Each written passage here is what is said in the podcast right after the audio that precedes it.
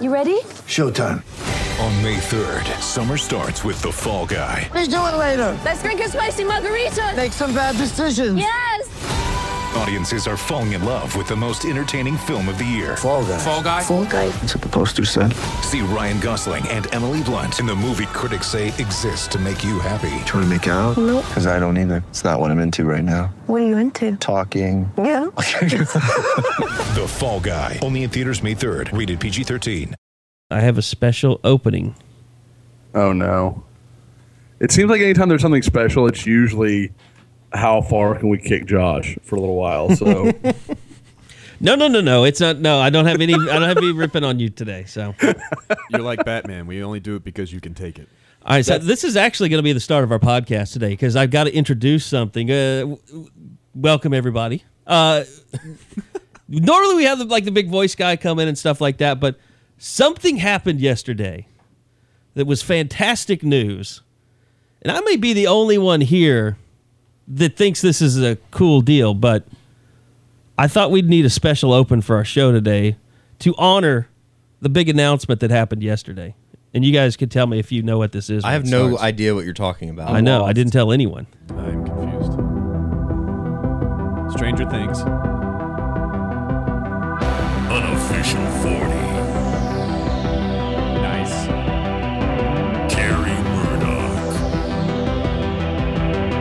Josh McCuistion. Eddie Radosevich. Joe Duvall. All right, welcome to the podcast. It is another edition of the Unofficial the unofficial 40.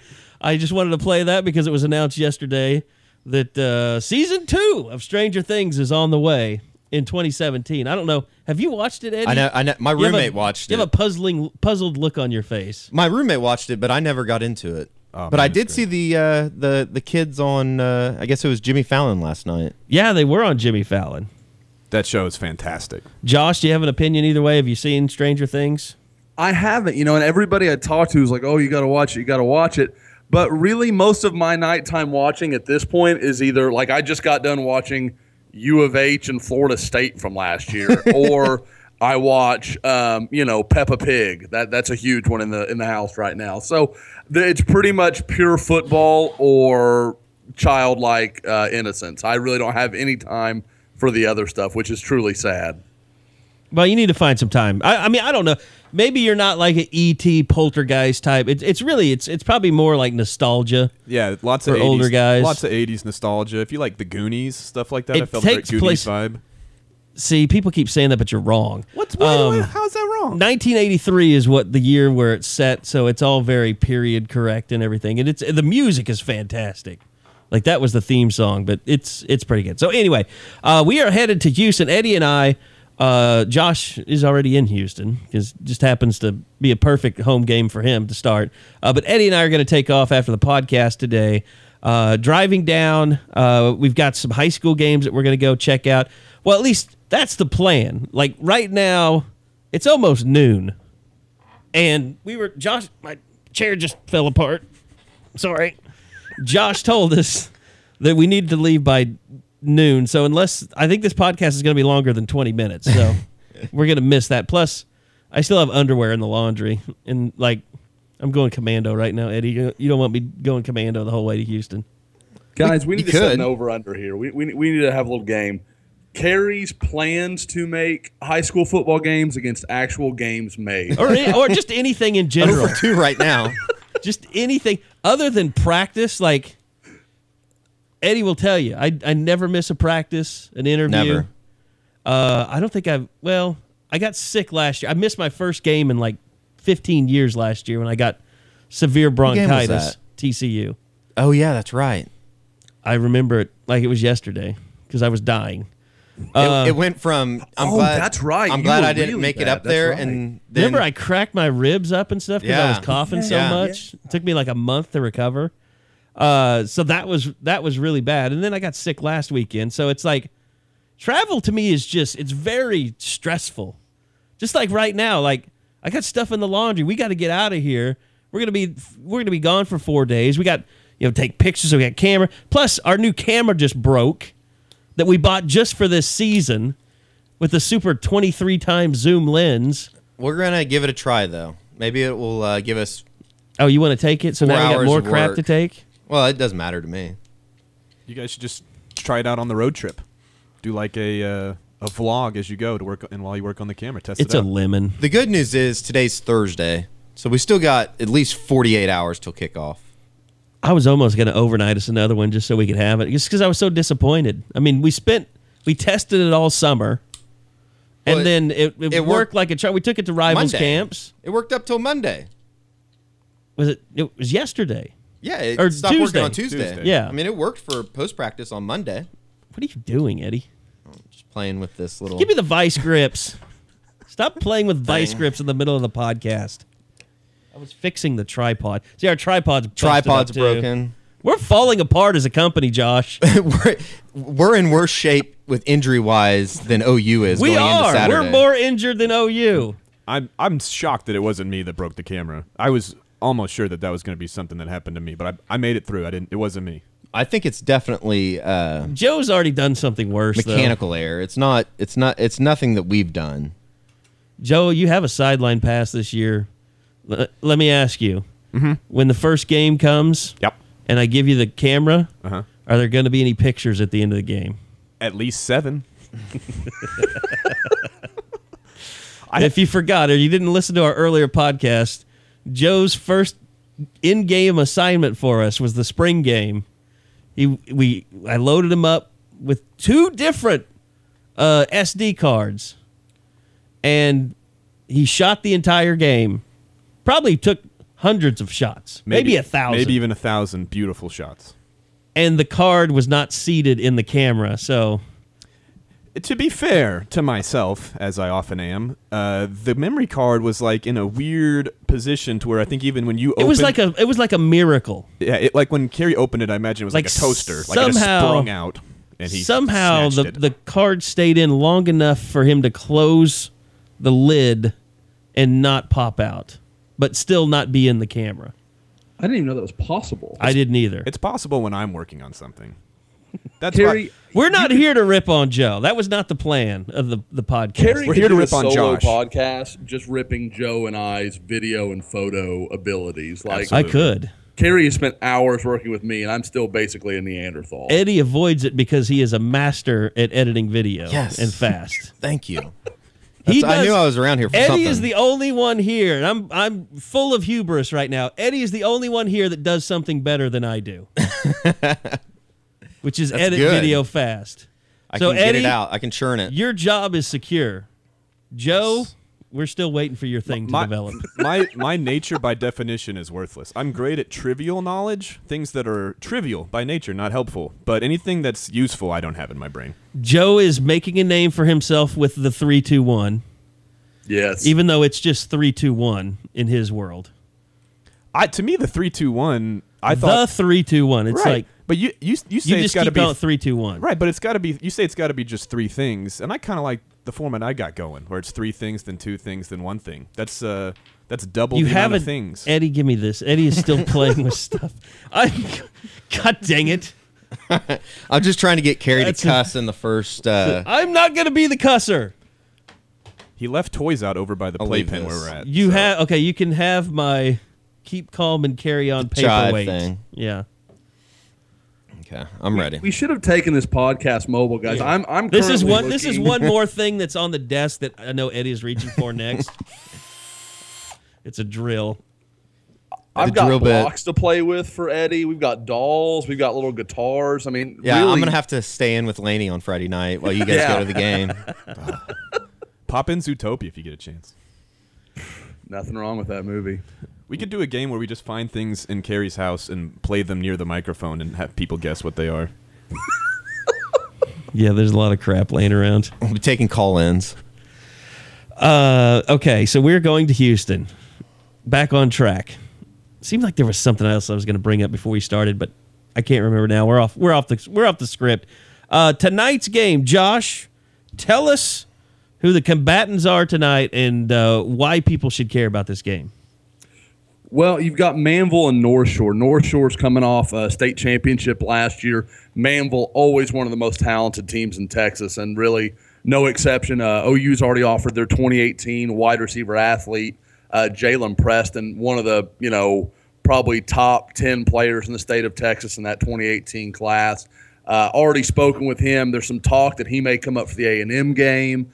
Uh, he, I believe, is ex- I believe he told me last night he will be at the Houston game this weekend. So he's a guy already getting a ton of attention, got offers from everywhere, and has even told some that Oklahoma's kind of in his top two right now. So I think um, definitely one of the primary focuses. But I think the guy that everybody's going to want to hear us talk about is Caleb Von Chashawn, the outside linebacker offer from North Shore.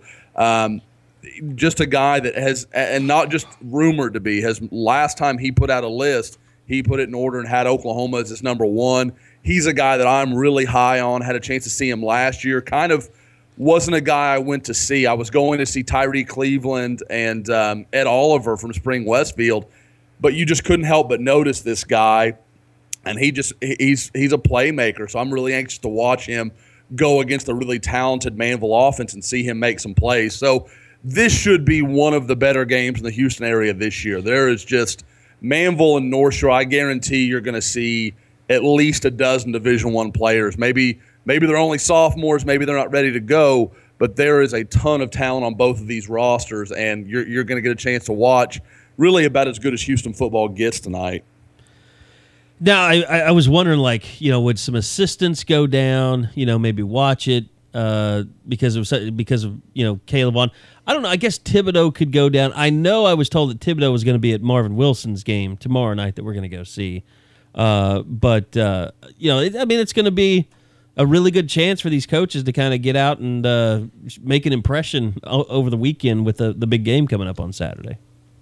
Oh, absolutely, man. I mean, it's just there for them to do. And like you said, I mean, it would be crazy for OU to not be at that game. I would be surprised if you don't see, you know, Thibodeaux, probably Mike. I mean, there. I, I th- actually now that I said, I think Mike may actually stay in Oklahoma City. I'd heard a rumor he may be at the Midwest City Booker T game.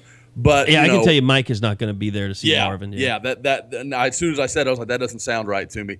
But I would expect a couple staffers to be there. Marvin's just a a huge deal. Would be a massive piece for this class at a position where they have a big need. So it, it really works out nicely that Oklahoma is not only playing in Houston, a place where they're recruiting more and more, but doing so in a year when they have you know not many targets left, but a few of the really key guys are in the Houston area.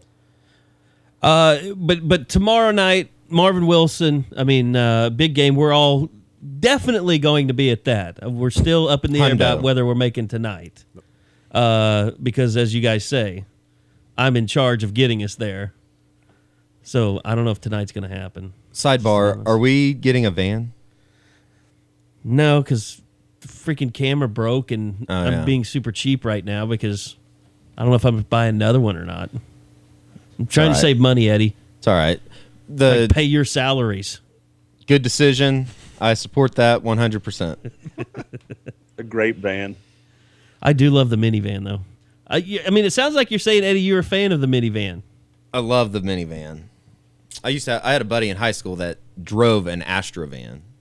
Spent many That nights in sounds it. sketchy. Spent many nights in it. Like it had a bed in it. No, just we'd sleep on the because you couldn't go home in the state that we were in, so you just slept in the van, park it in a neighborhood, and Were there like little? There were little places you could hide in Oh, yeah. Oklahoma City growing up. oh yeah, Where especially the- cops wouldn't come and bug you. sometimes they would, but it was really strange. Was because we, I don't know, It, I guess because we were on the north side, they just kind of check on us and let us go. we never got it in trouble. so trouble. weird to me because Yeah. like Duncan, there were places you could hide. There were like cul-de-sacs, like in empty neighborhoods, or Yeah, that's know, what we did. After a night of uh, parking lot pimping, that's growing up in Oklahoma, folks. Yeah. Oklahoma City. Yeah, Well, it's Now- the same all over Oklahoma, basically. yeah. My only minivan experience was the Adrian Peterson commitment. That's my only time to ever drive or have really been in a minivan. My mom was not a minivan kind of person. So why were you in a minivan? Have you not? I thought everybody. Uh, Adrian, my truck. I, I'm driving. I had a uh, Chevy like 1500 at that point. I'm driving to Palestine the the night before his uh, announcement ceremony on signing day, and I'm driving down, and I get to about Purcell, and all of a sudden I'm going up a hill, and I can't do better than 40, and I'm just I'm my my speedometer is just falling. I blew out my transmission on the way to Palestine, Texas. Well, I had a buddy uh, that ran a car lot. Um, uh, I guess shameless plug, a, a Diffie, and he. Um, I I was like, dude, I need a rental car, and I'm not 25, so I can't just go to like National and rent a car. I was like 22; they won't rent to anybody my age. So I'm like, well, what can I do? Call my friend. He's like, dude, I got a car. You come use it. It's fine. You know, blah blah blah. So I go, and he gives me like a like a 2001 Ford Aerostar or something like some. And it's, I mean, it's not terrible, but it's a minivan. I'm in my early 20s. Like, I've never been so shamed driving something. Adrian sees it. He makes fun of me. Like, it was a whole thing. Like, it, it ended up being kind of a semi story of the announcement was him coming outside and we were talking. And he's like, That's you? Yeah, man, that's me. And he goes, That that's a nice minivan, dude. like I swear he's like, You're not married, bro. Like I think he thought maybe the guy he thought he knew was actually a really creepy white guy. So um it, it, it was kind of an interesting story to go with. That's interesting. I mean, I, I mean, being ashamed of minivan, I'm kind of ashamed of you. Yeah, The minivan- No, it, minivan it is wasn't my proudest moment. There's no doubt. It was. It was kind of like a few years ago when you had um, what was it, Gundy? No, it- was it? Yeah, no, it it was- was Bob. Bob went to see Justin Johnson years ago and had to borrow the pl- the airport's like. Yeah, the, like it was like a Cadillac or pound something, or, yeah, it was yeah, like, a some ghetto ride. Riley and uh, Gundy also rolled around in that the first week they were on the recruiting trail together, and like one of the it was like a I don't know, it was an old like Cutlass like or a, something. like yeah, an old Buick or something, like a Caprice or something like that. They probably, whenever they need to go to like somewhere around Gilmer, they probably go to that airport and ask for it now. Is that where they got it from? This is one of those things where if you're like those guys, it's kind of like cute and humorous if you show up in a minivan or an old like Taurus or something. In our line of work, where we already hang around high school kids way too much and talk about things all the time, I have to tell my friends, yeah, I talked about how this guy's legs today and how good they looked. Like, this is not a great line of work to be in to be rolling up in a minivan to a high school. Like, I think we should have like, uh, I mean, you have to have something that's a little more, I don't know, less creepy, less, uh, less, uh, I don't know. I don't want to say the word. Unless you own it and just like, yeah, it's, it's my whip. Eddie, I don't have I don't have what Eddie has, where Eddie can just own anything. I'm gonna be freaking out if I show up. All right, uh, so OU is going to be in Houston. I mean, uh, you know, it's not the NFL, but it is.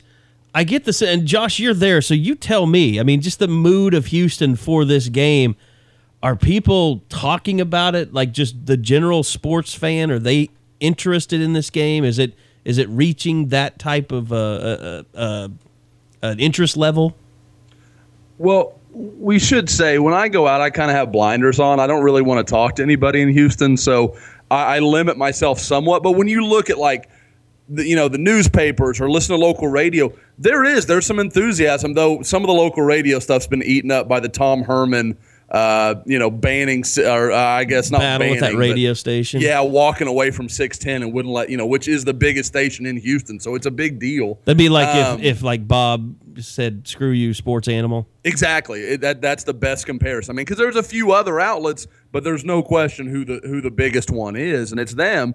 So, uh, you know that that's kind of eating up some of the publicity, but uh, there is there's a level of excitement, and which is rare for UH. I mean, even when someone was here, you know, like I've been here six years, and I've never heard anybody talking about the U of H, you know, opener, whether it was home or any any UH game.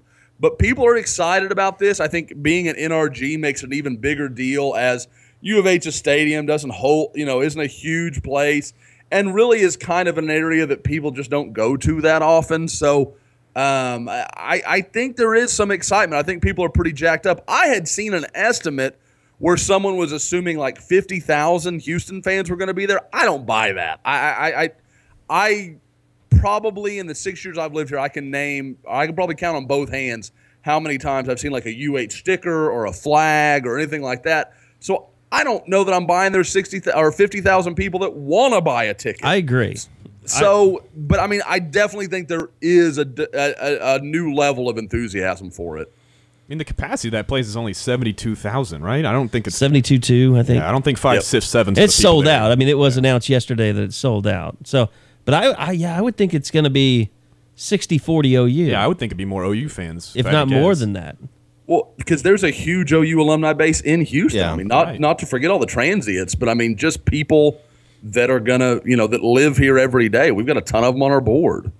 Yeah, I mean, there's probably uh, millions within you know four or five hours away that are OU fans. So uh, I, I don't know. I would assume it's going to be more OU fans. It's great. It's great what Tom Herman's doing, but I absolutely hate the just the H Town when you yeah well when you turn turning a program around, making them into a big name or whatever. I just hate it. I don't know. I it, it You hate it? yeah You I hate, them turning around the pro. I thought they Yeah. were leading into something. I know. I, No. I was like, you hate something about Tom Herman. That's a new level of hate right there. That's just a I hate it. Like it- to hate it. just you know it, it's Houston. It's just a to me it's just a commuter school. It's very below me, I think, and and really to even have to talk about him in the same sentence as, uh, as OU is is a little I don't know. It's a little below me. Ah, dang it. Hold on.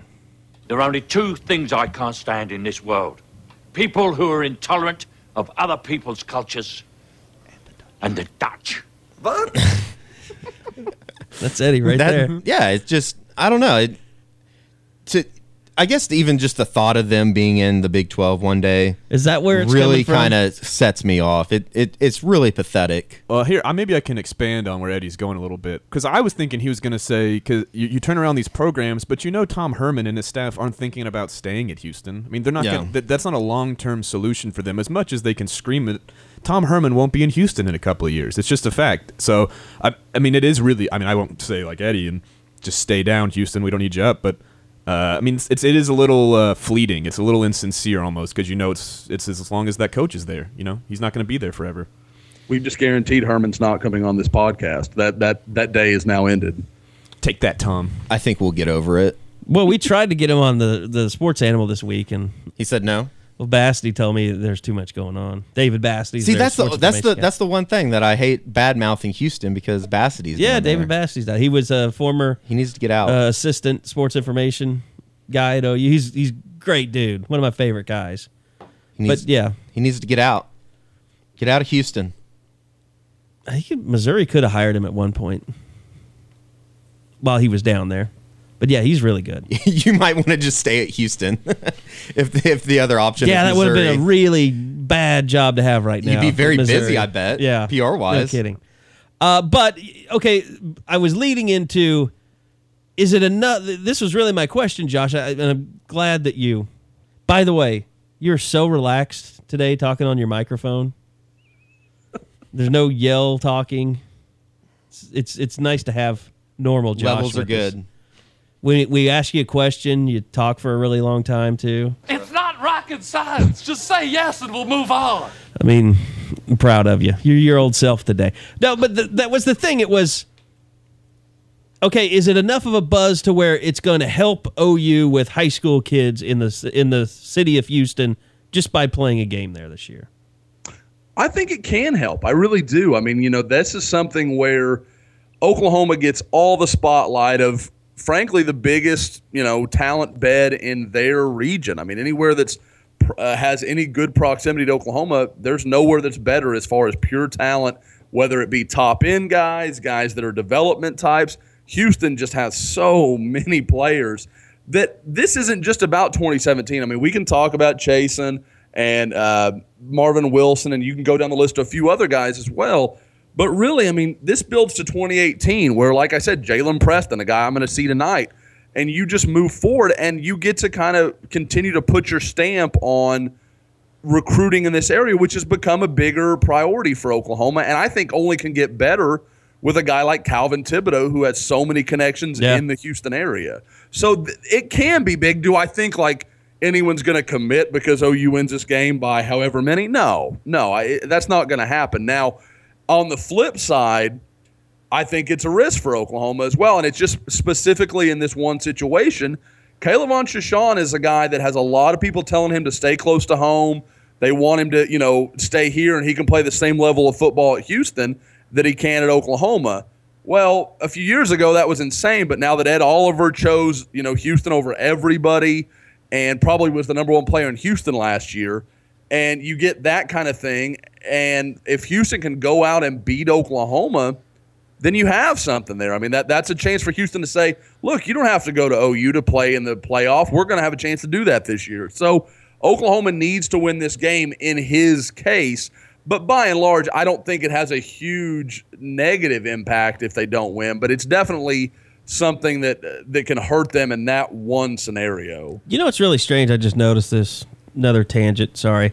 Uh, Oh, OU used to have an offensive lineman named Kelvin Shashan. You remember him, Josh? I do, I do, from Beaumont Ozen. And that was always the really weird thing is like when he was getting recruited, we all called him Kelvin Chasson. So it's like, and some people, that last name, it like is it. Everybody pronounces it differently. Like, yep, families pronounce it differently. Yep, uh, because Justin was Justin Chason. Uh, Yes, from the, yeah. uh, the guy from Gorman a few years ago that obviously had all the, the problems. But then he's Shashawn, and I honestly have never asked Caleb Vaughn about it. So he may tell me. I'm saying Shashawn. Are we sure that Calebon isn't Kelvin's son? I'm I'm The pretty letters are just barely different. he his dad actually played ball at Baylor. I'm just messing around. I know, I know, I but like- I, I just That you is know for really those bizarre. out there that are the Calebon uninitiated- Shashan and Kelvin Shashan. I always pronounced it Calebon Chasson because it always it kind of rhymes and flows It's together. cool, yeah. yeah. I mean, it would be kind of a cool name to have. If we talked to him, he's like, "Nah, it's Calaven Chasen." It's like, oh, I kind of like Calebon That's how the rednecks Chasson. say it. Well, it made that one guy mad on the board. He was like, "What's this K stuff? What, what's wrong with parents today?" Well, that's good. Thanks, old white guy. If other people's Trump name vote. make you upset, Trump vote. God. Two straight weeks, Eddie just took a turn that no one saw coming. going for gasps. Mm-hmm. So you're saying something bad about Trump? No. You know, I put that Trump picture on the front page, and I knew that was a that was a powder keg. I'm surprised they didn't get it, it get more anger. Uh, Josh changed it behind my back. He I, I absolutely did. he spray painted my art. how how can I tell that. these guys they can't talk politics when I've got my my co-pub putting up? It was it was it was huge. I mean, Houston was huge. I mean, that Huge. totally fit. You're gonna lecture me, Mister Headline Writer, Mister Obvious Uh, I write Writer. some classics. I, write- I I think everyone is well versed in my um my gift for the headline. There's nothing wrong with a good pun. I love a pun. All right, uh, moving on. Here's uh, uh, Here, I got I'm going to play something for you real quick while we're talking about recruiting in Houston. Uh, here's Bob Stoops this week. Uh, was asked by a reporter about the, that very thing about you know any kind of recruiting cachet playing in Houston, and you guys can tell me. Let's we can try and do the read between the Bob Stoops lines. It's been a while since you guys have played in Houston. Do you think that'll help with recruiting to physically be back in that area again? For four hours, I don't know. You know, it's not like we go down there every other week. So you know, I don't. I don't, know that it matters all that much. You know. Woo. I heard that and I thought that's what you hear in your head when you ask a question and you think Bob might really enjoy answering. He just craps all over it. but I think there's I think there's a reason. I mean, there's got to be a reason why he's just poo pooing it like that. I don't. You wonder. I think that might be just his first instinct to take a question that has hype behind it and try to think of ways he could kind of curb it and say, "Eh, it's not that exciting." Eh, whatever. And you guys get too riled up over. Calm stuff. down, bub. Yeah, exactly that kind of stuff. But to to argue with Bob Stoops himself, I mean these these kids. The more you get into recruiting, you you start to realize that they don't follow college football the same way fans do, and so you kind of have to burst their bubbles to get into their attention. And so, like Josh said, this might not be you know, for Caleb on Chasson in 2017, it matters. But down the road, there's going to be a ton of Houston kids that have OU shoved into their face because they're in Houston in the local media that wouldn't have been otherwise, and now they're in their consciousness moving forward. So, I don't. It seemed like a weird way for Bob to respond to that. He could have very easily used that as a recruiting pitch. You know, had, had an opportunity to sell his program to Houston kids, but he kind of just eh, moved on. You never know about Bob. He, I just don't think that he crapped on that hard. Though, yeah, he man. did. That was almost a. Uh, all right, was that towards like the end of the session? It was about yeah, it was about mid. I mean, it was like three minutes in. See, that's usually a uh, that's usually the way he answered that is usually a uh, all right, I'm ready to get out of here type answer. Trying to pull it back up here. For four hours, I don't know. You know, it's not like we go down there every other week, so you know, I don't. I don't, I don't know that it matters all that much. You know. The first question after the game should be, well, we were here for more than four hours. You think it helped recruiting? You know, I know you like to ask a lot of questions. So yeah, I, I just thought that was it was bizarre. Not it was just They're gonna go see For the number one player in the country. That's a few miles away. I don't understand why. I don't know. for four hours. I, I'm with Joe. Like I, I don't understand the negative and and saying, hey man, this is a great opportunity for us. You know, to go out and kind of plant our flag somewhere else. You know, it's it, it doesn't have to be rah rah, but I mean, why shoot it down? Like I don't understand why you wouldn't make it sound like a big thing. I think because sometimes I don't know. You know. Sometimes when he says stuff like that, I feel like he doesn't want to set himself up for if they go out and they lose, then people will come back and say, "Oh, this is going to be terrible for recruiting," and they're going to probably say that regardless. Which sometimes I don't know if that's what he understands. Is people are going to usually take the the uh, the opposite way or the whether it be the right way most of the time. I don't know. It you you could be right, and that's and you're right to say that that's just not under. You're not going to control message. You, you have to do what's best for what you can handle and what you can manage. And a bunch of people saying, you know, quoting Bob Stoops all over Twitter, where recruits can read, "Oh man, we want to, you know, we want everybody in Houston, and we, you know, this is going to be big for us to go and be in front of some of the best players in the country." That's all you have to say. It doesn't have to be, and we're going to kick Houston's head in. You know, I mean, just we get to be in front of all these great talented players. Houston For athletes four are some of the best in don't the country, you know. and we're gonna get to. It's not like we go down there every other week, so you know, I don't. I I don't know that it matters all that much. You know. It's not rocket science. Just say yes and we'll move on. Perfect. Josh, the, well, one of the, Bob's not coming on this show now. Well, we haven't invited him yet. He need. that's we'll true. send the invite. Yeah, doesn't hurt to You ask. think Bob would want to come on a show with four jackasses and Yeah. he doesn't even know me. He could like me. I'm an interloper. He probably he's just Did going you to demand never- that I not be part of it. We'll tell him. Uh, Sam, no, we we'll tell got him- it. We have to have Bob on so we can talk about the time that Bob made Josh feel like about two inches tall because Yes. he mistook him for an the early killed. internet guy. We'll tell him Sam Kurt came Smith. on. Has come on before. Josh, Josh, man, Josh That- has taken it from Bob in the past. Oh, oh, bad. That was like a one year run, and it was like a year when there was the thing with the notebook, and then before that, the whole deal with the guy that uh, that he thought I was, and then Yeah. we had the whole thing in, in practice in front of everyone. I I was scarred for. was that when you were an while intern for the Sports Animal? Yes, that's when I was interning. Like, and you could You tell like everybody at the animal like just see just ran away from me. I could see Randy Heights like wheeling his wheelchair away from you as he's staring And- you down. Like, I don't think he spoke to me again after that. He's like, "You are persona non grata. You can just get the hell out Then Josh here." moved to Houston because of it. Seriously, like I have to get away from this. No, but there was a time when uh, you know it, they would have open practices, and then it's like anything. If it's open, somebody is going to take it to the extreme, and and this is a real big reason why cla- why practices ended up getting closed. So it was open practices, and like the media would come in and we'd stand over on the sidelines, and we were accounted for. But then there would be like fans that would come and watch. And in the old field, it won't be that way anymore, but there was like this the ramp that went up, you know, in the south end zone. People would stand up on that ramp by the practice fields and watch. And there's a guy, he's a real nice guy. I, I don't, I don't, I'm not going to say, I'm not ripping on him at all. There's a guy named Kurt Smith. He used to have this is back in the day.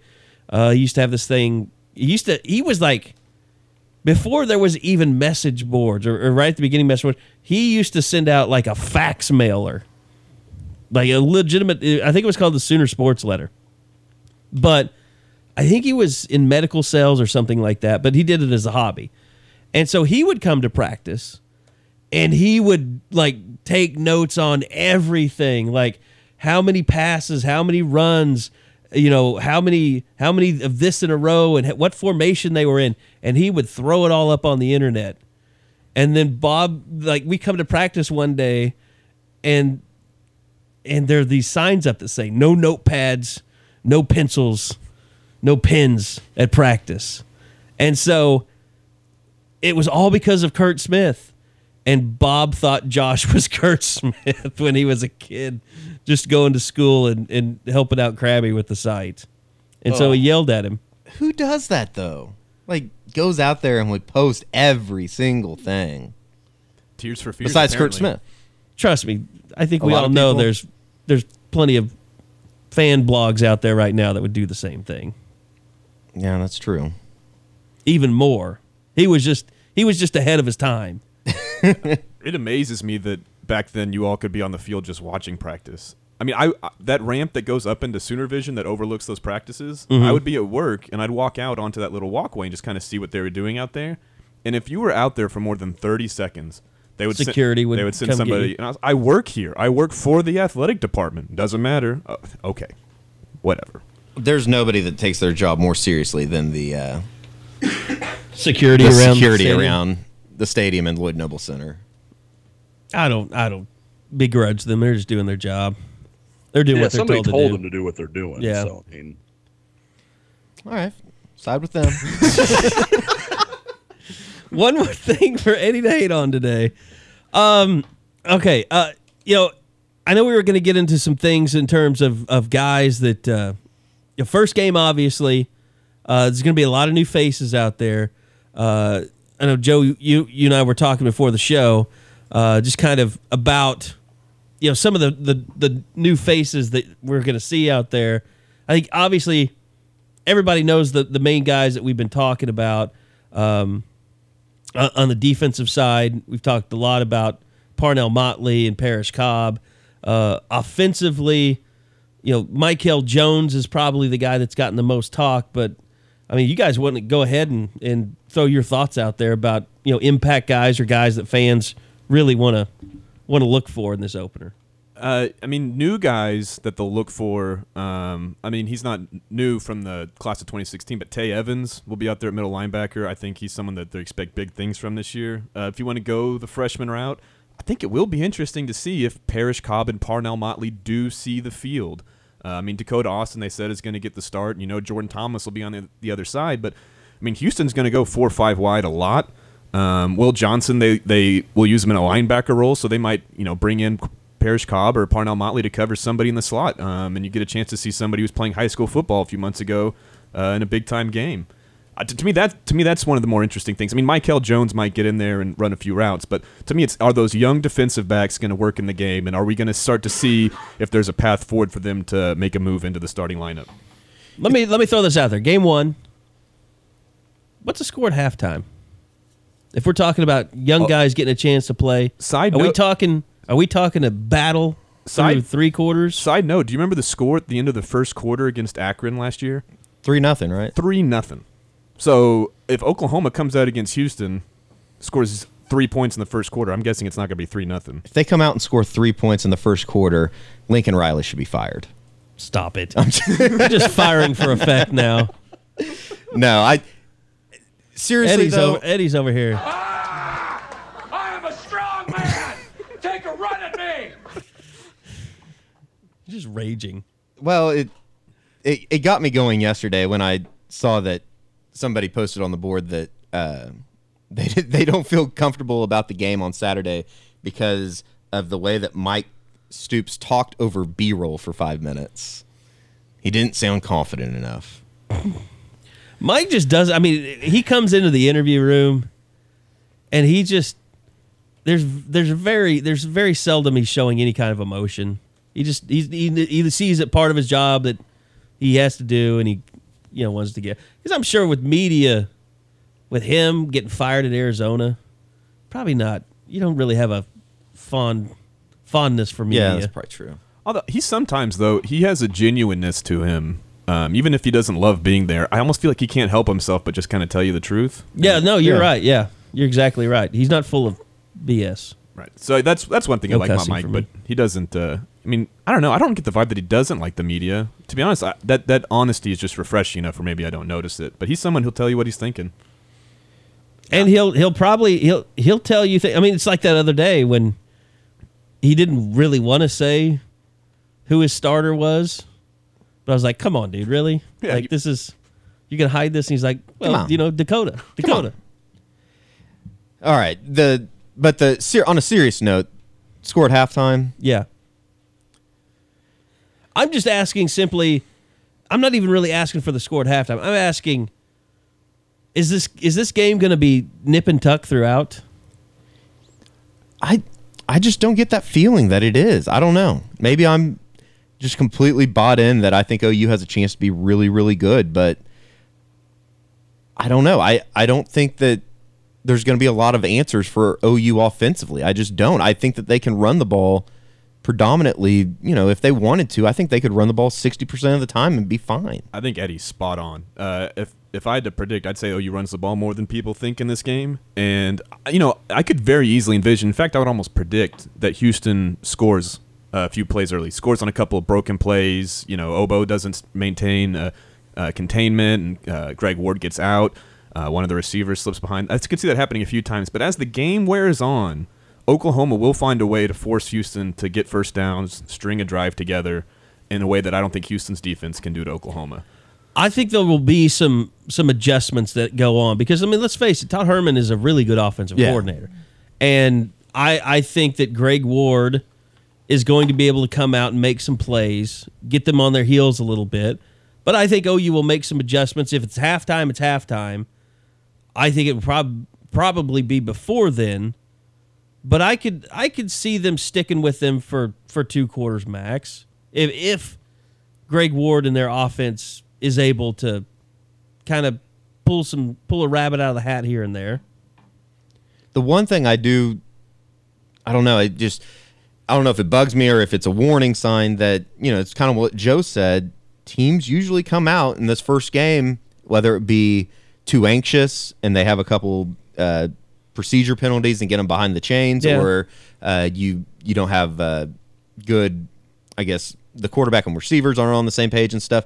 Things like that do happen, but uh, from what we saw with the offense last year and the way that they ended, you know, they started with the run, and then I think everything opened up with easy passes that Baker was able to make, and whether that be swing passes to Mixon out on the side or anything just between the tackles, I think they're going to be fine. Uh, it will be interesting to see, you know, if Oklahoma comes out and they they they get pushed around by Houston. Uh, it it's probably a, a reason for immediate concern. Uh, and you know, I, something I've always joked around with my friends is, you usually know in the first quarter uh, during the Stoops era, the last 18 years, you usually know is this going to be a game that they lose, or at least I feel like it is. And sometimes they come back and they have miracle victories. Like the Tennessee game was definitely probably one of those. They're going to lose this game, then they came back and pulled one. But you usually have a good idea or a good feel if Oklahoma's going to lose that night. You know, truthfully, um, uh, yes. So uh, yeah, I mean, yeah, I, I I do tend to agree with that. I think it's it is kind of the you know the heart sinking fan in me, I guess that feels that way too. Like if it goes bad, it just goes bad. But I just I think I don't think you can discount Baker Mayfield. I mean, what he means to that team. When you have when you start out slow like that and things are going you know really bad, usually it falls apart because you don't have somebody leading you Yeah. under center.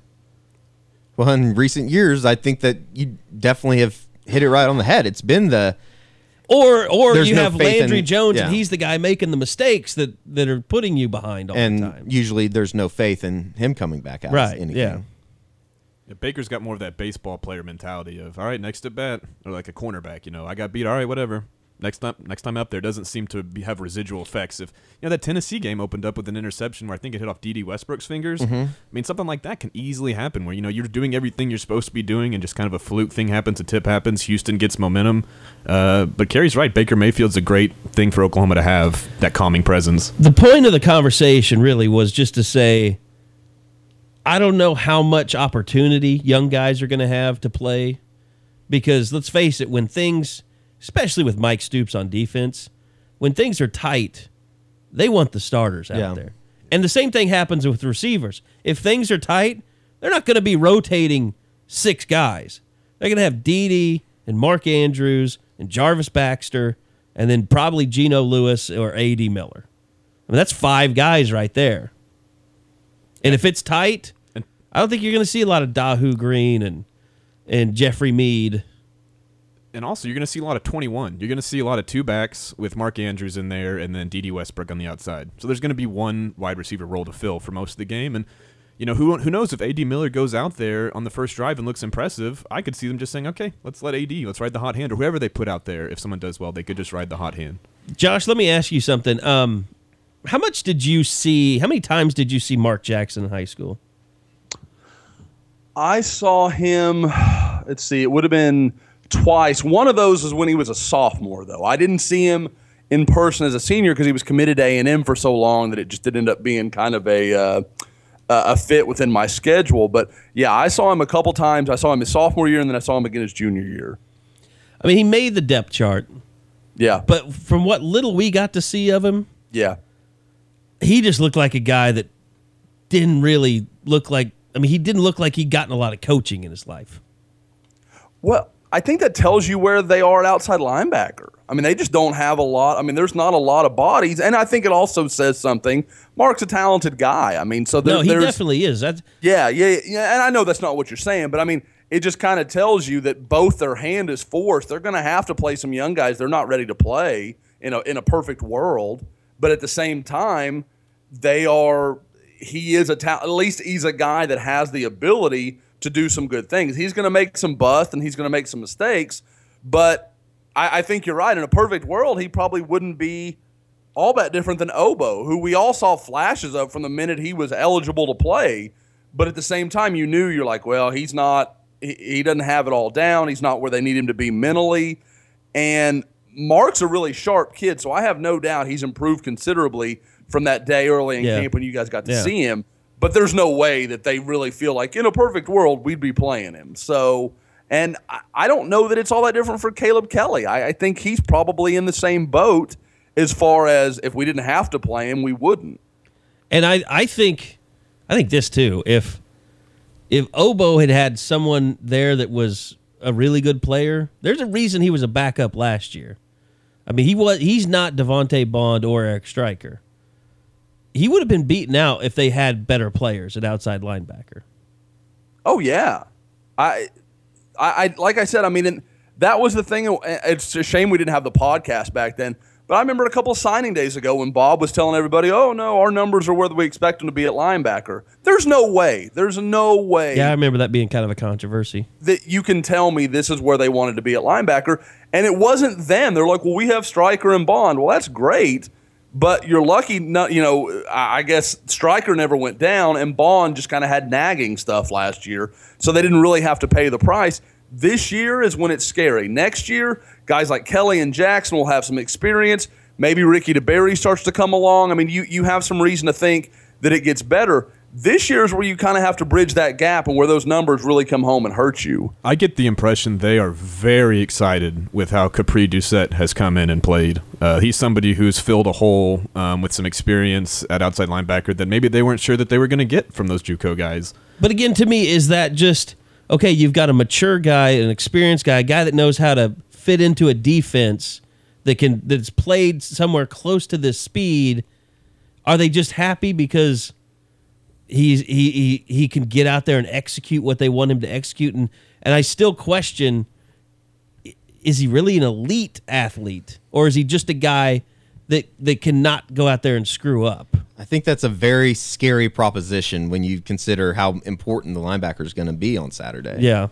I mean, they they could very easily go out there, and I don't think it's going to happen. But if Capri Doucette and uh, the linebackers don't play well, they could get beat by ten points. see for everything I've heard is you know that I talk to people that have watched, it's always they're very impressed that Doucette, uh, you know, can run around and be where he's supposed to be, uh, and and he can make plays, but, it, but the defense doesn't fall apart when he's out there.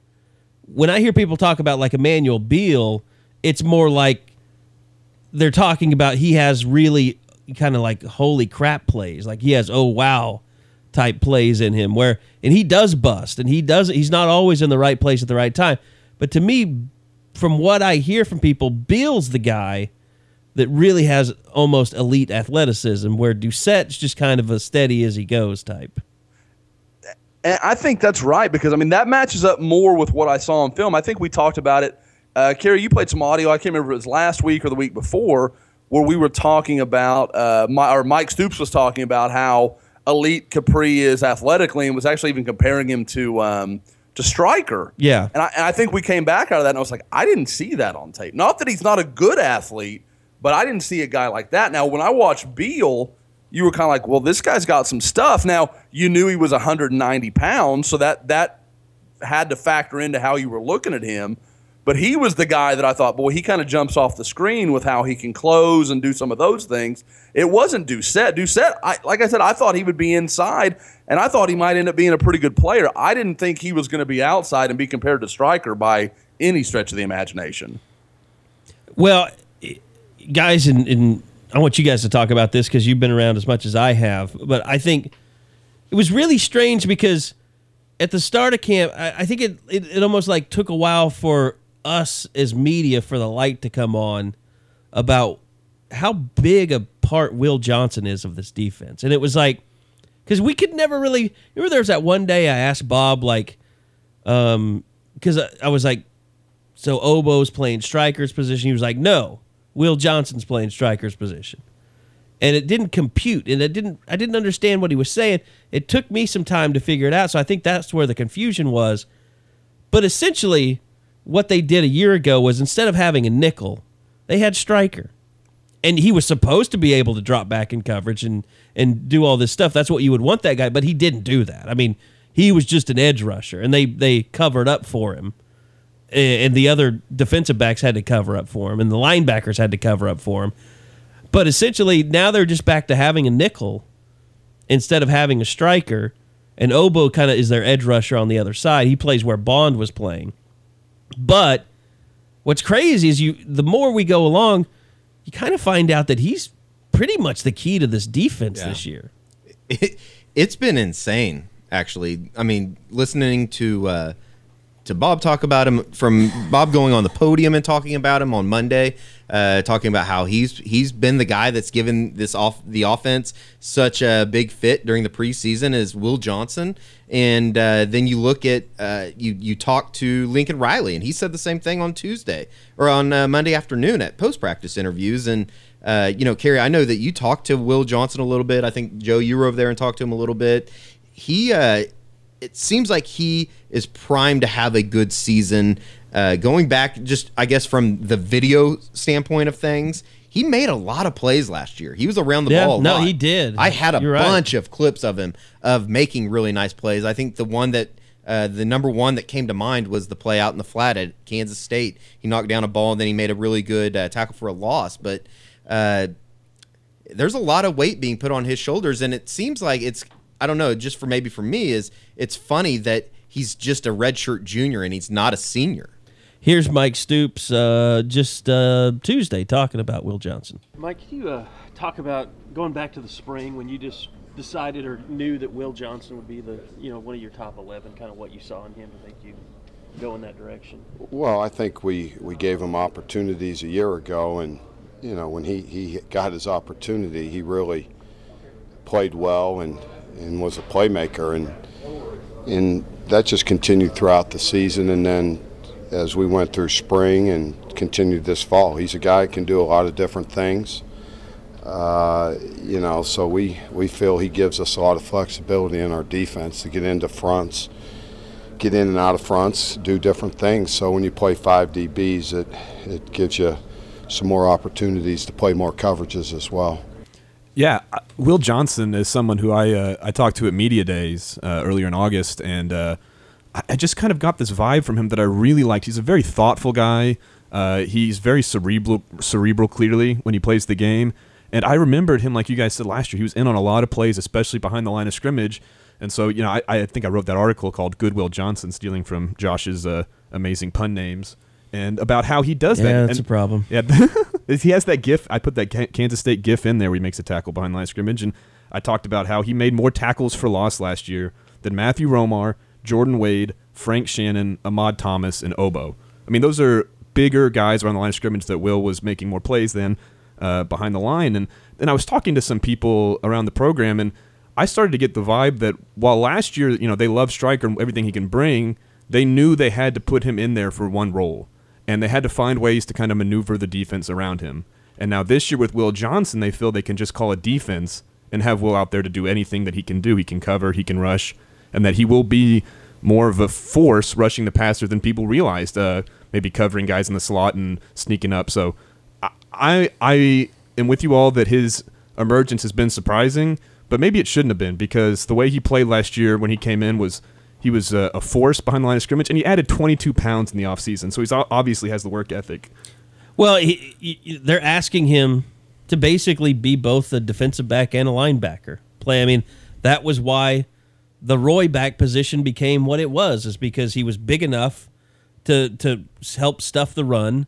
Yet he, well, at least in college, he could help support the pass a lot better and run with receivers. That ended up being his undoing in the NFL because he was really not that fleet of foot Yeah. when it came to to being a true guy in the secondary. But I had a chance to kind of just catch up one on one a little bit with Will Johnson uh, after practice on Tuesday, and uh, wanted to, to play some of that for you guys here. Are you a guy that, I mean, that you practice, you have to spend a lot of time between Coach Cooks and Coach Mike a little bit because you're in such a unique position like that? Yeah, I actually break the huddle at the end with both groups. I run the Coach Mike's huddle and say one, two, three centers, and I run the Coach Cook's huddle and say one, two, three centers. So you're working extra hard. Yeah, I it. work extra hard. I'm trying to get the pass concepts from Coach Cooks and then get the run concepts from Coach Mike and trying to combine all. So Was that, I mean, was that, did you figure that out in the spring and in the off season? Was that kind of your your job or was, did that come easy to you? I mean, it sound, I mean, it sounds like you're carrying a heavier load than most guys on defense. yeah, I, would- I would feel I feel that way because just I'm I felt as though I was having to just uh, master one thing and then have a couple okay practice at DB and then have to get the wrinkles out of DB later and Mhm. then come back and just put both of them together, like put two and two together. So uh, yeah, it was definitely a little bit tough at first, but I think I pulled on pretty quick to it. Bob was saying that you're going to surprise people as a pass rusher. What is it about you? I mean, are you like a running back getting skinny in the hole, or I mean, you just have a knack for finding your way through? Yeah, I just feel, I just feel like Blockers. it's, yeah, I think it's just a knack for finding a way through blockers, and then another thing, just expecting what's going to happen. And most of the time, uh, it's not. I wouldn't even say it's a guess. It's just like the, just film that you studied is will tell you the truth. Is I, I'm not sure if a lot of guys just don't understand film or don't know how to break it down. But I know it's enough athletes on this team that if we all watch film and dissect it the way I feel like I understand it, I would like we all would be beasts. Mhm. Like so, I mean, I just uh, yeah, just pretty much the film study, just breaking it down. You, you, you East Coast guys just feel like you got to work harder than everybody else because you're not from you know where football is a religion like you know Texas kids. Yeah, I, I definitely feel like that. I think the guys that make it out of there are the are always going to be like a top guy. But since we're not recruited as much, I don't think like our guys who like our mid-major type of guys who possibly could play here, but they possibly couldn't. They don't normally get off here. They only go off like maybe the top guy from our area, so Mhm. he's normally pretty good, Yeah. to say the least. So. Uh, like a guy like Tap and stuff like that. So Yeah. he's normally pretty good if you recruit him from that area. Unofficial 40. So yeah, there's uh, uh, Will Johnson um, basically saying, "I rule the film room. Yeah, you the- should too. Maybe the Get most better. Maybe the most humble Get brag. on my level. Maybe the most humble brag of uh, film watching I've ever heard. Do you feel like reminded me a little bit of this yesterday? You gotta move, man. Go on, get away from over here, please. You're making the block hot, buddy. Swaggy P? Little Swaggy P. I love that video from yesterday. Will Johnson, he gives me a little bit of a feel of um, Dakota Johnson in that he he feels a little hardened. Dakota like, Austin. See, you what did did it I today. say? You did it too. You, did, it. What did I today. just I at least caught you. Dakota Johnson. I did that yesterday. I was- Johnson's I typed daughter. Dakota Johnson. Who See, is that? once- it's Fifty Don Johnson's the Fifty daughter. It's Shades the of Fifty Grey. Shades of Grey chick. Well, I've never I've never Don read Johnson's that. daughter. Yes. I did not know Melanie Griffith's uh, daughter too. I think. that. Wow. Okay. Da- Dakota Austin. Yes. I feel like he's a little bit hardened in that I don't know if I'd want to meet him in a back alley. It's kind of the same as Dakota Austin.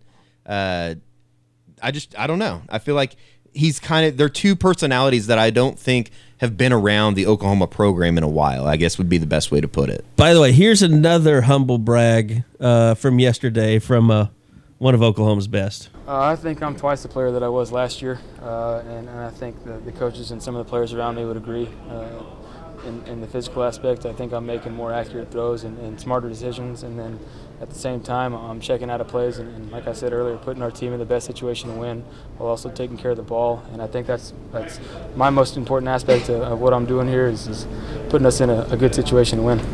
You know, I and I just want to talk about Baker real quick before we get out of here. Um, but uh, it's it's been interesting because it seems like nothing but good things have happened for him recently, and you wondered how he's going to keep that chip on his shoulder. I guarantee you, every time somebody comes out like I know Mike Farrell's been doing this top fifty list on Rivals.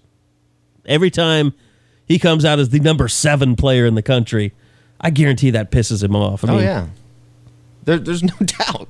He clearly looks for that stuff. I mean, he Yeah. he knows how to live in a world where he only gets bad news about himself or perceived bad news. So well, it's just a different type of mentality, guys. I mean, like if any of us were the top seven in anything, that would be like the moment of our lives. For Baker, it's an insult. Like, I mean, we talk about it all the time with these kids. Like, I'm not the number one guy in the country. I can't believe rivals would slam me like that, bro. You're number four out of like a million high school football players. Like, that's as good a compliment as someone could be paid. You know, save three. So you know, that, that that's why again that's why he is very good is because he finds something to be angry about that the normal person would not think twice about. Well, I'm I'm ready to see, you know, how this all works out. I don't think it's going to be. I don't know. I mean, it's not, it's not beyond Baker to come out and throw for 400 yards in game one. Uh, I don't think it'll happen just because he he has to figure out what he's going to do without Sterling Shepard. And uh, you know, if if, if. Westbrook really steps up and becomes the player that he is capable of being, that he is athletically gifted enough to be, then yeah, they can just keep moving on, and they can just keep Baker can just keep being himself. But I, I, I think you know I think the running game is what they're going to. And Baker has said this. He's going to lean on the running game, and he's prepared to lean on the running game uh, to take shots down the field and make the passing game not really. Not, I don't see Baker going into this saying, "Okay, we're going to throw the ball 45 times." I think he he he looks at the passing game right now as it's developing. He's going to use the running game to set it up to get guys in one-on-one situations. And even when he does that, is A.D. Miller going to come down with the ball? Is Jeffery Mead going to come down with the ball? Is D.D. Westbrook going to come? I mean, Sterling Shepard would come down with balls. That's why he would always. That's why Trevor Knight would only throw to him. So nobody has proven that you know if they do get in those situations, they can execute. It's amazing that you go just a year with Baker now, and it's like he can do the impossible almost. Anybody believes that OU can play with anybody because of Baker Mayfield. Yeah. It's it's it's really amazing. I mean, the they were eight and five, and coming off of that, and people Yeah. were wondering if he was just some flash in the pan at yeah at Texas Tech. and he can it just seems like everybody believes in anything that he can do and you know if if there was an added chip that he needed it was uh the comments from Jonathan Vilma and you know that's uh, that's Oh, all yeah. he's thinking about now and he was asked about it on uh, Tuesday and he just kind of left it at "We'll see Saturday." yeah I respect Jonathan Vilma's game but we'll see on Saturday and he walked out of the press conference so uh, it's it's going to be very interesting to see. You know, and the other thing that he said about Houston was just the the team's mentality, in that Houston they finished with a better record than OU last year. They won their bowl game last year, and you know, in that locker room, they think that that goes a long way. That they they they they're focused on Houston. I don't think there's any question that they're not overlooking Houston or anything about this game on Saturday. So it will be uh, it'll be it'll be a lot of fun. I'm I'm excited. I'm a little shocked that there's not more. I don't know. Concern is the right word about that game. I, I mean, that's a that's a good team. That's a team that's Baker mentioned. Uh, you know, put it to everybody they played last year except for one. So, uh, I, I don't know. I, I think that uh, Baker Mayfield he only threw for 400 yards once last year in that Tulsa game. Uh, I would be shocked if he threw for 400 yards in this one. Uh, I've said it on the board. I think Oklahoma needs to work inside out. Need to work that running game as hard as they can. It's pretty simple. I think they're better in the interior line than they were a year ago. Work Mark Andrews over the middle. Um, if you have D.D. Westbrook in one-on-one converse, uh, one-on-one uh, situations, go ahead and abuse it. Um, but other than that, work inside out, and I think Oklahoma will be fine. All right, uh, time for us to get out of here. I want everybody to kind of give a bold prediction though for the season. Uh, Josh, I know you're loving this time of year because well, there's so much going on, and recruiting's really not. Everybody's, you know, those high school kids are focused more on getting their seasons going. So, I know it's probably frustrating for some people, but uh, you probably have to enjoy this time of year. Well, I do because I get to just watch college football a little bit. I mean, that's always, you know, for me, it kills me because there's more and more high school games on Saturdays, and it, it takes away from my ability to kind of enjoy college football because that's that's why I got into this. I love college football, so um, I- am. I'm enjoying a little bit of slowdown, and I realize that people want recruiting news, but just like you know, uh, I guess the fans and us and everything else, the coaches are locked into to the season opener right now. I think next week you'll see it kind of shift back. It's ULM. Oklahoma can kind of take their foot off the gas a little bit and kind of shift back to recruiting. It's not to say that they're not doing anything in recruiting. They're just not going to be a lot of waves made right now. So I think next week you'll probably see some new offers go out. You'll see some changes. And yeah, I mean this this is a great time of year, but uh, I, I I want I'm gonna have to think about my bold prediction because I feel like I give out a bunch of them, so I'm gonna have to come up with something completely original while Joe and Eddie uh, fire out some of theirs. Joe, Eddie, either one of you want to step to the forefront here? I don't know. I mean, I, I could repeat the one I put in my last three, two, one. That was fairly bold, I think. That's bold. I mean, I, I I've never made such a bold prediction, but I felt really good about it. Uh, About the running back Yeah, I, thi- situation? I think Perine and Mixon could very well rush for 300 3,000 yards combined. I think it could happen. Uh, in, in in that I know it sounds crazy, but in the, in that article I pointed out that uh, they need about I think it was like 110 more carries this year than they got last year at their same average, and you know both of them were banged up at times last year. Um, next year, Rodney Anderson's neck injury. Oh, I mean, Abdul Adams will get some carries, but not a lot. Um, and in 2008, when they had Chris Brown and DeMarco Murray, Mossis Madu, they had more than enough carries uh, for them to get to, I think it was 511 carries. And as long as they average uh, six yards a carry, which they did a year ago, you're there. So uh, I think that's where Oklahoma needs to heavily rely on this year. I think those are two guys that are going to be two starting NFL running backs one day, two good starting NFL running backs one day. Uh, you lose your best weapon on the outside, you get better on the interior. I think the recipe is just there for a huge year on the ground for Oklahoma if if they want it. I guess that, that that brings it to me, and I think I'm getting ready to uh, double down on what I said last weekend and take it one step further. The uh, first week of uh, December, it won't be Baker Mayfield in New York City; it'll be Joe Mixon. Wow. Ooh. I mean, he won't be there. He will not be there because the votes. Has been dropped. But that's a great pick. He's. I I don't think people realize how good He's got to he do an is. interview first. Yeah, that's the problem. But he's. I don't. The problem with Mixon is it's impossible for him to rehabilitate his his his character or whatever his personality. It, it, he can't rehabilitate himself until he starts talking to the media and people see him besides the guy that got suspended for a year for hitting a girl. I- exactly. and That- his lawyer. It's. I'm not saying it's Yep. OU's fault. It's his lawyer's fault. Yeah. I mean, trust me, uh, it drives OU sports information people crazy that they can't put him out in front of the media. I promise you, they want to. They want to. Yep. And I think Bob wants to. But it's it's an impossible situation. What better place to address everything than uh, Oh, in. New York City? You, I mean, he hasn't addressed it yet. That's the problem. Yeah. I mean, and trust me, Lindsay Schnell would be there, and she'd have every right to be there, mm-hmm. and she'd be peppering him left and right. I yeah, I don't I. There, I don't would want be to so much on you. pressure. Like think about Chris Fowler sitting in that chair doing the little one-on-ones he does before the Heisman thing. Like he'd have to ask a couple couple of tough questions, and it's on national live TV. Joe's got no way out of that.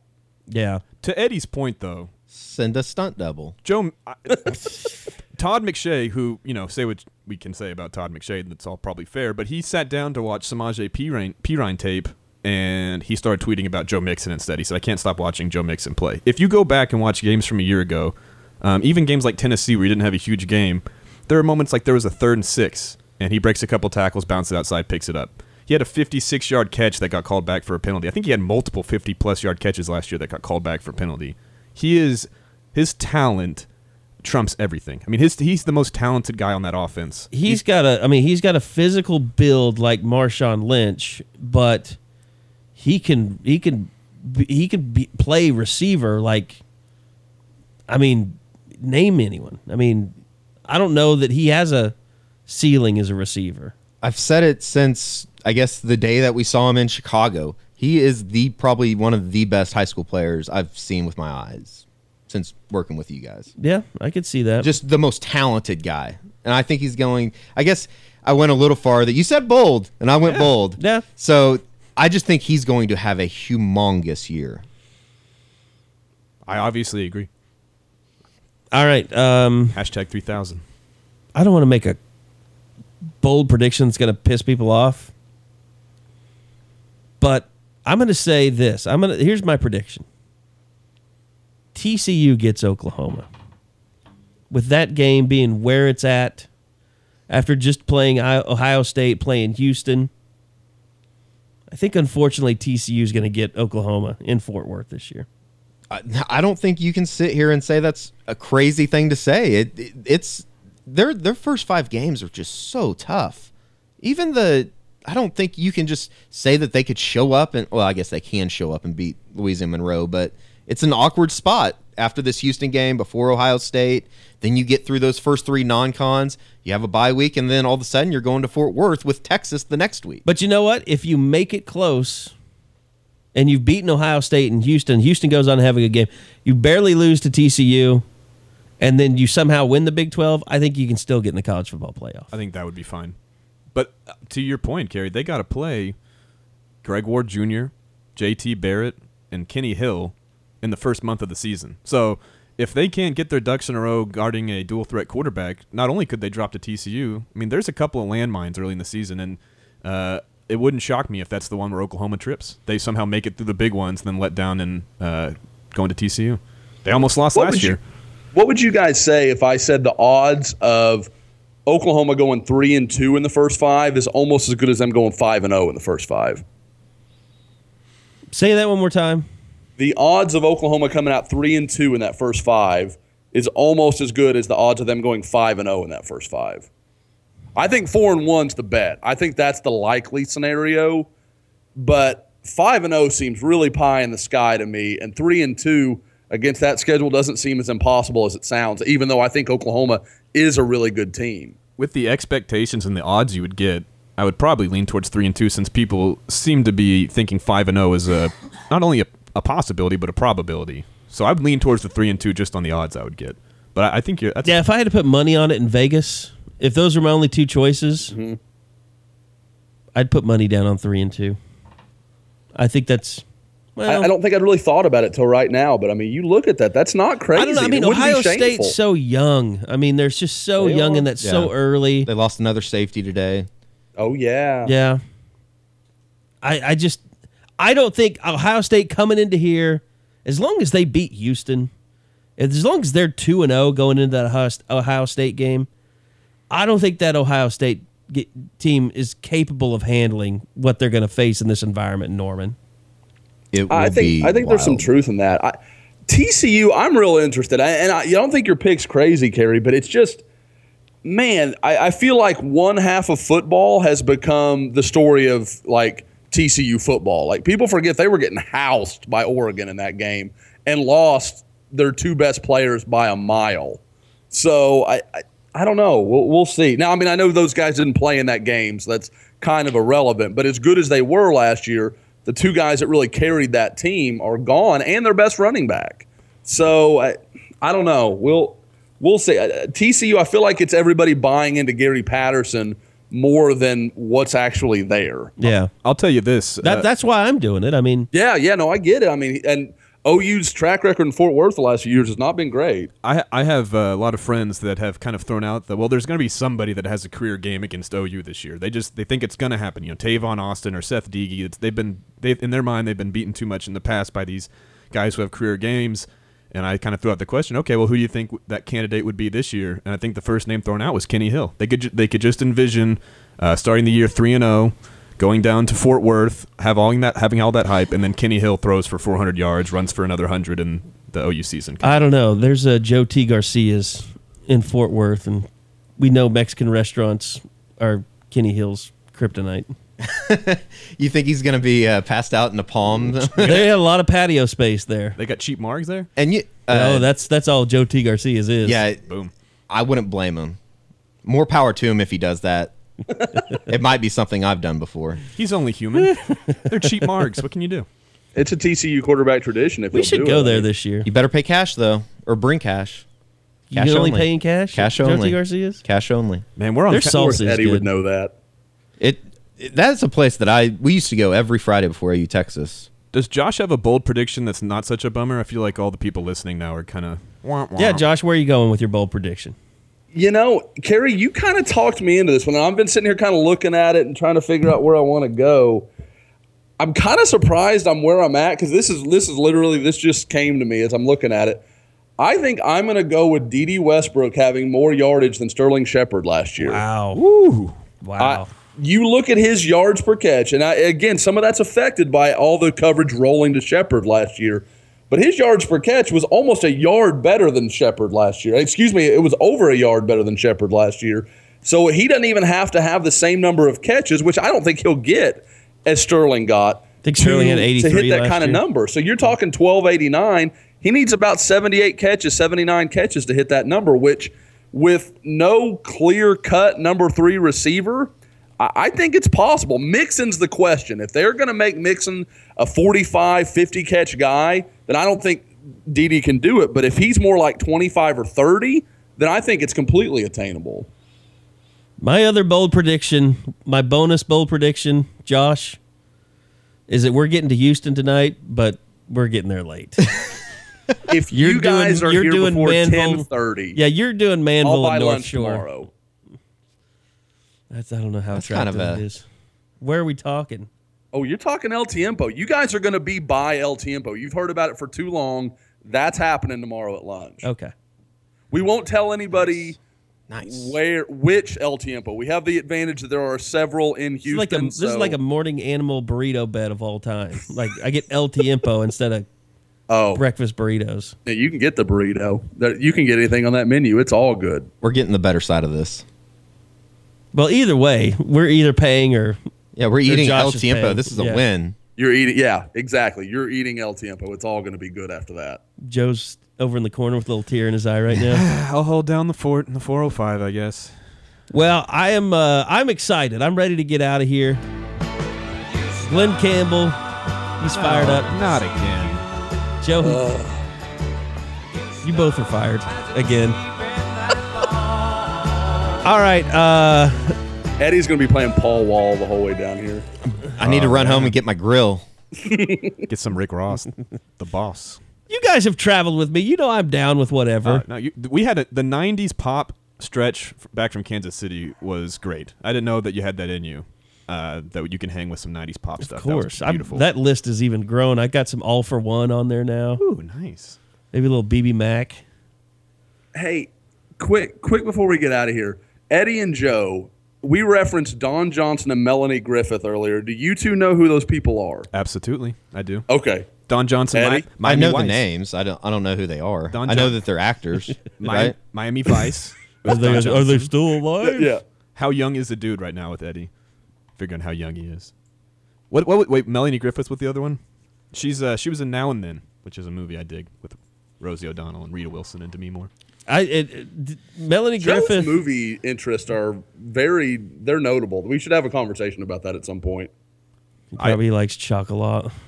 Uh, I have never seen Chocolat. I do love what what movie is that? Is I Love You Man, where Paul Rudd keeps Yes. talking about how much he loves chocolate. That's fantastic. They had a summer salad and watched chocolate. It was delightful. and then Jason, it's chocolate. Just say chocolate. All right, I think that's the best that we can do. I think we've run out of of podcast.